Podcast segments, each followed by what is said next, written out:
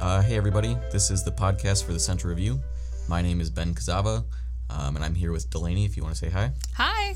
Uh, we're both editors at the Central Review, and we've decided to bring back the podcast that we started uh, probably about a year ago, something like that. Um, for those of you who don't know, uh, the Central Review is a CM run or CMU run literary journal, and we publish work by current CMU students. Every semester, we hold a reading um, where we show those the work off for those students, um, and we just wanted to come in and talk about some poems that we liked. Uh, typically, with the previous podcast, we talked about um, writers who who were in the edition, or I think we talked with professors too. Uh, this time around, we just wanted to talk about a book that we were re- really digging lately. Um, and I guess if you wanted to talk a little bit about the book, Delaney, that would be pretty cool. Yeah, sure. so, we're going to be talking about Black Aperture, which is a collection of poems by Rat Mazu- Matt, Matt Rasmussen. That's a lot of M's. Um, it is a National Book Award finalist and also winner of the Walt Whitman Award for the Academy of American Poets. Um, the collection of poems focuses a lot on the suicide of the author's brother. Um, so it deals with a lot of themes of grief, loss, uh, he- lots about memory, Mm-hmm. um, time. Yeah, and I think that uh, something that was really interesting for me before we dive into the poems is that um, because like he's talking about a suicide, it's not like universal grief that he seems to be talking about. Um, he talks about the suicide as a very particular sort of death, which is kind of interesting. Um, but anyway, yeah, I just wanted to get in with uh, the poem that serves as the title for the book. The title is Black Aperture, and this poem is called Aperture. So I just wanted to read it, and we could talk a little bit about that if that's all right, Delaney. Yeah, go for it. Ready. So it's aperture. Opposite of closure, a suicide's grave never grows over. My imagination carves each memory of you smaller and smaller into dust. The fall after you murdered you, I burned your letter in a mound of leaves on our lawn. Blackened grass, stairwell of ash, a greener door grows there now, but not in me. Yeah, and I really wanted to talk about this poem um, because of the word aperture. Obviously, that that serves as part of the title for the book, and I think it's a really interesting way to talk about um, death and loss. Because when you think about aperture, you think about that that bit on the camera that like opens and closes, and um, one of the arguments that the poet makes here in like the first couple lines is that um, when somebody commits suicide, you never actually like get over that that loss. It's not something that um, the grief doesn't just end. It's something that can open and close um, over and over again, um, which I think is something that's explored a lot in uh, in this poem particularly, but a lot like throughout the book. Um, I was wondering if you had any thoughts on the poem that you wanted to talk about, maybe. Yeah, I mean that aperture uh, concept, that opening and closing of um, a camera, but also like a wound, um, constantly revisiting, and that's kind of touched on in that line about how uh, suicide's grave never grows over, it never quite fully heals.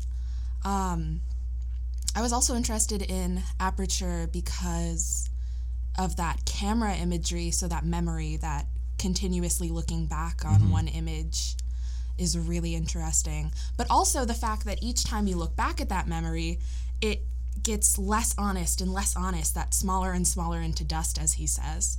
Um, it just changes over time, and slowly you forget things and change things and romanticize things and Yeah, definitely. yeah, and there's so many feelings in this poem. There's blame and sadness.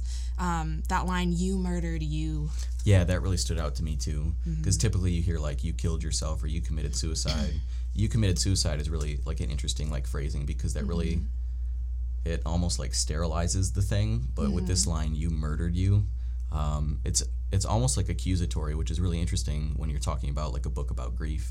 Um, he doesn't like ever seem to like come to terms with like the suicide. Instead, he's just kind of looking at it as this strange event because it kind of is a strange event. Yeah. Um, I think I, I read an interview with Matt once where he said, uh, oh, what was it?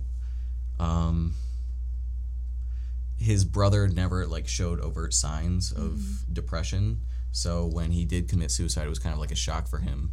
And since that moment, like he had to reimagine who his brother was, which I mm-hmm. think is reflected in the the line about carving the imagination smaller and smaller, because like the image of that person that's now gone changes like dramatic dramatically the more that you revisit the mm-hmm. event. Absolutely. And I remember him saying something about how he doesn't want to ignore all of the feelings involved, like that there's, of course, anger, there's um, this why did you do it? But also he addresses more than why did it happen? But but the what now? And i think i read that in an inter- interview where he was very focused on okay so this has happened. What now? What do i do? And he's very consumed with the moment after. Like here he's saying the fall after i burned your letters. Like what do you do once someone has done Yeah. that to themselves yeah, how do you definitely. move on It almost sounds in those last lines that he's like trying to move on by burning the letter, but like the simple fact that there's a poem about this shows that like even though that event tried to close the wound, like it opened back up for him. absolutely Yeah. Do you want to move on to the next poem then? Yeah. Which one do we read next? I think it would be After Suicide. Oh boy, here we go. We gotta find it. I think it's near the beginning of the book. Ah, yes. You are correct. Oh wait. Goodness gracious. Flipping through a book of poems is. There we go. It's it. dog eared. okay. After suicide. a hole is nothing but what remains around it. My brother stood in the refrigerator light, drinking milk that poured out of his head through thick black curls down his back into a puddle, growing larger and larger around him. My body stood between the living room and kitchen, one foot on worn carpet, one on cold linoleum. He couldn't hear his name clouding from my mouth, settling in the fluorescent air. I wanted to put my finger into the hole, feel the smooth channel he escaped through, stop the milk so he could swallow it, but my body held as if driven into place. The milk on the floor reflected the light, then became it, floated upward and outward, filling every shadow, blowing the dark open. Cool. Yeah, that, I think that's my favorite poem in the book. Um, what draws you to this one in particular? Well, there's that incredible image, that image of um, him standing, drinking milk, and it coming out of the hole that a gunshot wound would leave in the back of his head. Yeah. And it's weird because it's almost comical. Yeah, like it's it's there's a lot of dark humor throughout the book, and here's like one of those moments where this is like a pretty serious thing, but I couldn't help but laugh a little bit when I read Yeah. it for the first time. And And then I felt bad about laughing about it. Oh gosh, yeah. and there's always that strange impulse of like that laughing at a funeral, that dark humor. Yeah. That um and it's kind of a coping mechanism to have these wild images. Yeah, there was like that one moment uh, in this poem where he wants to what was it? Um, stick his finger through the hole, Yes. which Oh. is just like so gross to me. But like it's such an interesting way to talk about like this very serious thing, But also he wants to stop the milk so he could swallow it. He wants to help. and it's it's so rough. But he's stuck. He and he says he's his body stood between the living room, one foot on worn carpet, one on cold linoleum. He's so trapped in between um, what to do. Yeah, whether to walk away or to do something. yeah. This was I think this was the first poem I ever read by Matt, Mm-hmm. and like that that first couplet, "A hole is nothing but what remains around it," Mm-hmm. something that I always come back to every time I like think about this book. Mm-hmm. Um, it's kind of what you were just talking about um, with the last poem about like, well, what do you do from here after this terrible thing has happened? And like the the observation that he makes is like, after somebody commits suicide, like the things around that person are the things that are most affected uh, Mm-hmm. to some degree. And I just think that that phrasing, a hole is nothing but what remains around it, is just, Mm-hmm. I don't know. It's just great to hear. I, I've been experimenting a little bit with that actually. That um, hole and um, it, it's like it sucks you in, and it kind of you're so aware of its presence, but it's a nothing. It's an absence. Yeah. It it's really compelling. Yeah, definitely. Absolutely. Want to move on to the next one? Sure, why not? You go ahead. I think the next one is Reverse Suicide. Uh, throughout the book, I think that there are three poems um, with the title su- or with the name Suicide in the title. Title. You have After Suicide, After Suicide Again, and then Reverse Suicide, Yeah. um, which is interesting. Uh, let's see if I can find that one. This one. one really gets into time. It's- Yeah, this one's this one's pretty crazy. Let's see where's it at. All right, so reverse suicide. The guy dad sold your car to comes back to get his money. Leaves the car. With filthy rags, we rub it down until it doesn't shine and wipe your blood into the seams of the seat. Each snowflake stirs before lifting into the sky as I learn you won't be dead. This, this unsuffering ends when the mess of your head pulls together around a bullet in your mouth. You spit it into Dad's gun before arriving in the driveway, while the evening brightens and we pour bag after bag of leaves onto the lawn, wait for them to leap onto the bare branches. And what's really cool about this poem is that, as the title suggests, everything's moving in reverse, um, which is just like a su- it's such a interesting statement to make because like one thing that a lot of people tend to do um, when they lose somebody is they they, th- they think about like what could I do to turn back time to a moment where where the brother is or where the person who's gone is alive again. Um, and the way that like this poem does it is so interesting. So, for instance, there's that line that says, "I learn you won't be dead." Um, it doesn't say, "I learn that you're alive." They mean very similar things, but in this context, like they're two very different statements. Instead of reversing time, it's kind of he's kind of like learning a different truth, um, which is kind of an interesting way to think about that. Um, and then obviously like that visceral moment where like the unsuffering ends when the mess of the brother's head wraps around the bullet is I don't know like that strikes me again as something that is almost a little bit humorous, but as you read it, you feel bad for laughing a little bit. Yeah. Um, and that line about spitting the bullet back into the gun, that really that really got me because Yeah. like it's such a it's such a weird concept to play that back. Mm-hmm. And you know, this kind of reminds me. I know there was another one that messed with time where everything slowed down Yeah. as they as someone shoots a deer, Yep. um, and that uh, that feeling of time time just passes really strangely when something traumatic happens. Yeah. And so playing with that in these poems is just so um, oh what's the word? I don't know. It's just it's so incredible. It's Yeah. an art. One thing that really struck me about this poem is like the first the first couplet, um, the guy dad sold your car to comes back to get his money is like just so nonchalant, like that doesn't feel like a serious thing. feels Um, real. Yeah, it feels like something that could happen. Like the the wording is weird, um, but then as you move on into the poem, you realize that like time isn't happening the way that you would think it would. Um, and I, this is a poem that I come back to all the time when I'm looking for inspiration on how to to phrase things. I think something that's really important as a writer is to read as much as you write. Um, that's where most of my ideas come from. Uh, a lot of the best poets say that they steal from other ones, and I think it's important to to try to find books and poems like these um, to keep you excited about poetry. And this is one of those poems that does that for me. Absolutely. Yeah, definitely. And that um I know that he does a lot of work with leaves. Like leaves figure in very he- I think he has a, a poem called another a poem in which leaves figure prominently. another poem Yeah. because there's so much leaf imagery.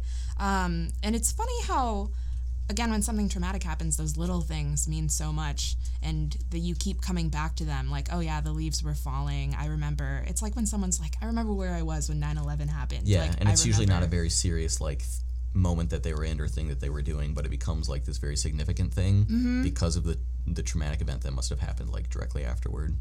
And that's what one of the strengths of poetry is being able to take something so small and make it. In relay to others what the significance is, and Yeah, or even like is. try to analyze what the significance might be. Yeah. Sometimes you don't know that. it's comforting to put symbolism into the world.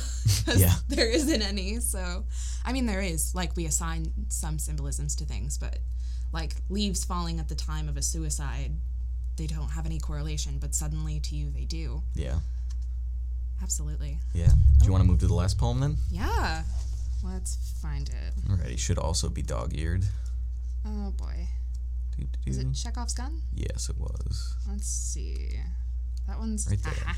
Okay Chekhov's gun. Nothing ever absolutely has to happen. The gun doesn't have to be fired. When our hero sits on the edge of his bed contemplating the pistol on his nightstand, you have to believe he might not use it. Then the theater is sunk in blackness. The audience is a log waiting to be split open. The faint scuff of feet. Objects are picked up, shuffled away. Other things are put down.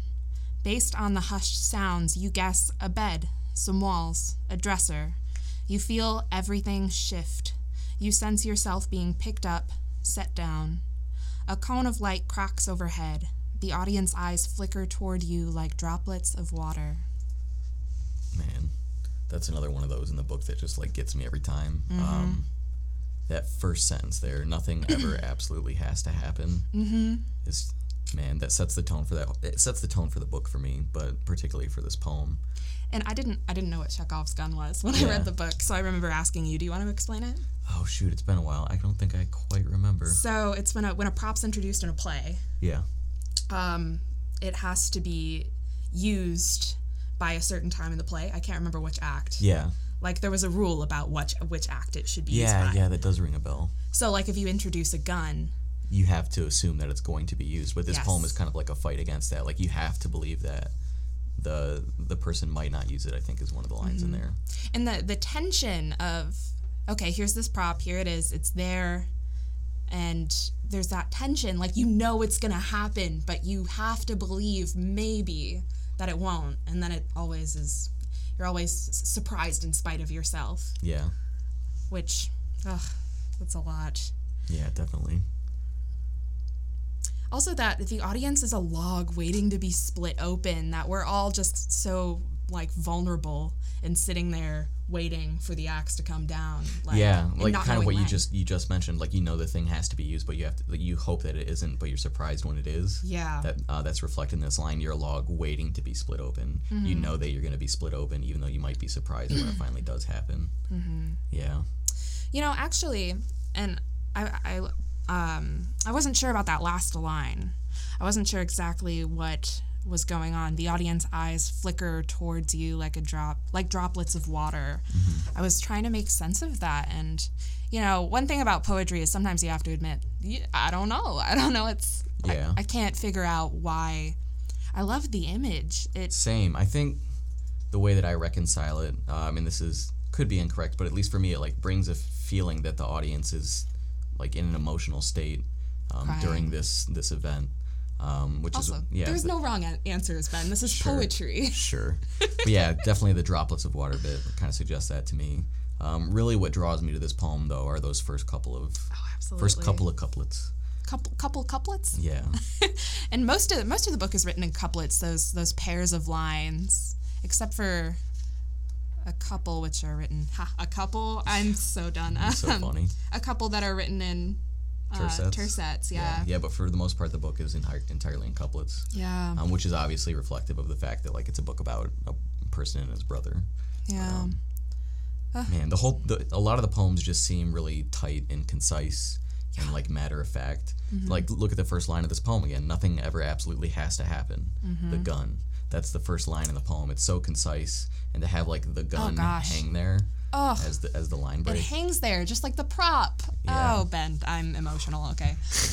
But also the fun thing to do with poetry is to sit there and like take a line out of its context and be like wow that because when you're reading a poem you read the one line and then there's that brief moment before you read the next where you haven't recognized it yet. So it mm-hmm. has its own its. Meaning own for meaning a in second itself there. yeah yeah, that's one of those moments where it's really strong. oh yeah Um, and I just, again, going back to this first line again, I think it's so important because he's saying, like, my brother didn't have to commit suicide, but the reality is, is that it did happen, and now the speaker is forced to deal with that, which I think is a lot of what this book is talking about. It's just a person trying to deal um, with an event that's hard to deal with. and being like a helpless audience member like Yeah. it happened there's nothing i can do now the the play goes on Yep. the show must go on is which is cheesy but you know uh, Yeah.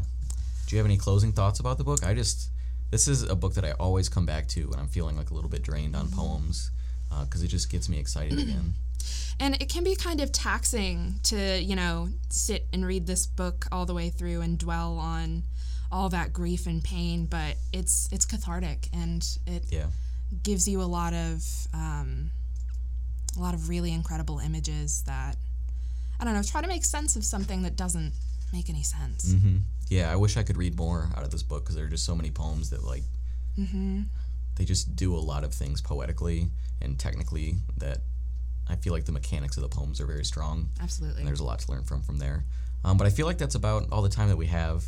Yeah, um, we'd like to invite you all to come to our reading. Our next edition, our spring edition, will be coming out shortly. We are done with submissions as of midnight today, so by the time you're listening to this, we'll probably be done with submissions. Yep, definitely. Um, but we invite you to come pick up your copy at our reading uh, April 21st. Yep, it'd be April 21st. Um, you can follow us or like us on Facebook. Um, should just be Central Review if you want to keep updated on that sort of stuff. Mm-hmm. Yep. Um, It'll be in the Baber Room in the library. yep, yep, definitely. And you can find the event on the internet.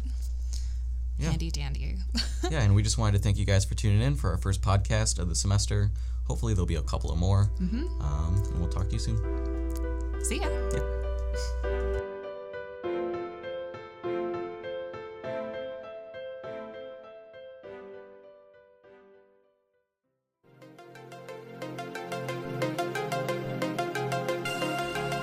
Guys, if you're liking this podcast and others, always check us out on iTunes or SoundCloud where you can download and listen to us and stream us live. You can also check us out at cm-life.com. Be sure to check out our Facebook and our Twitter for more information on podcasts and other entertainment on campus.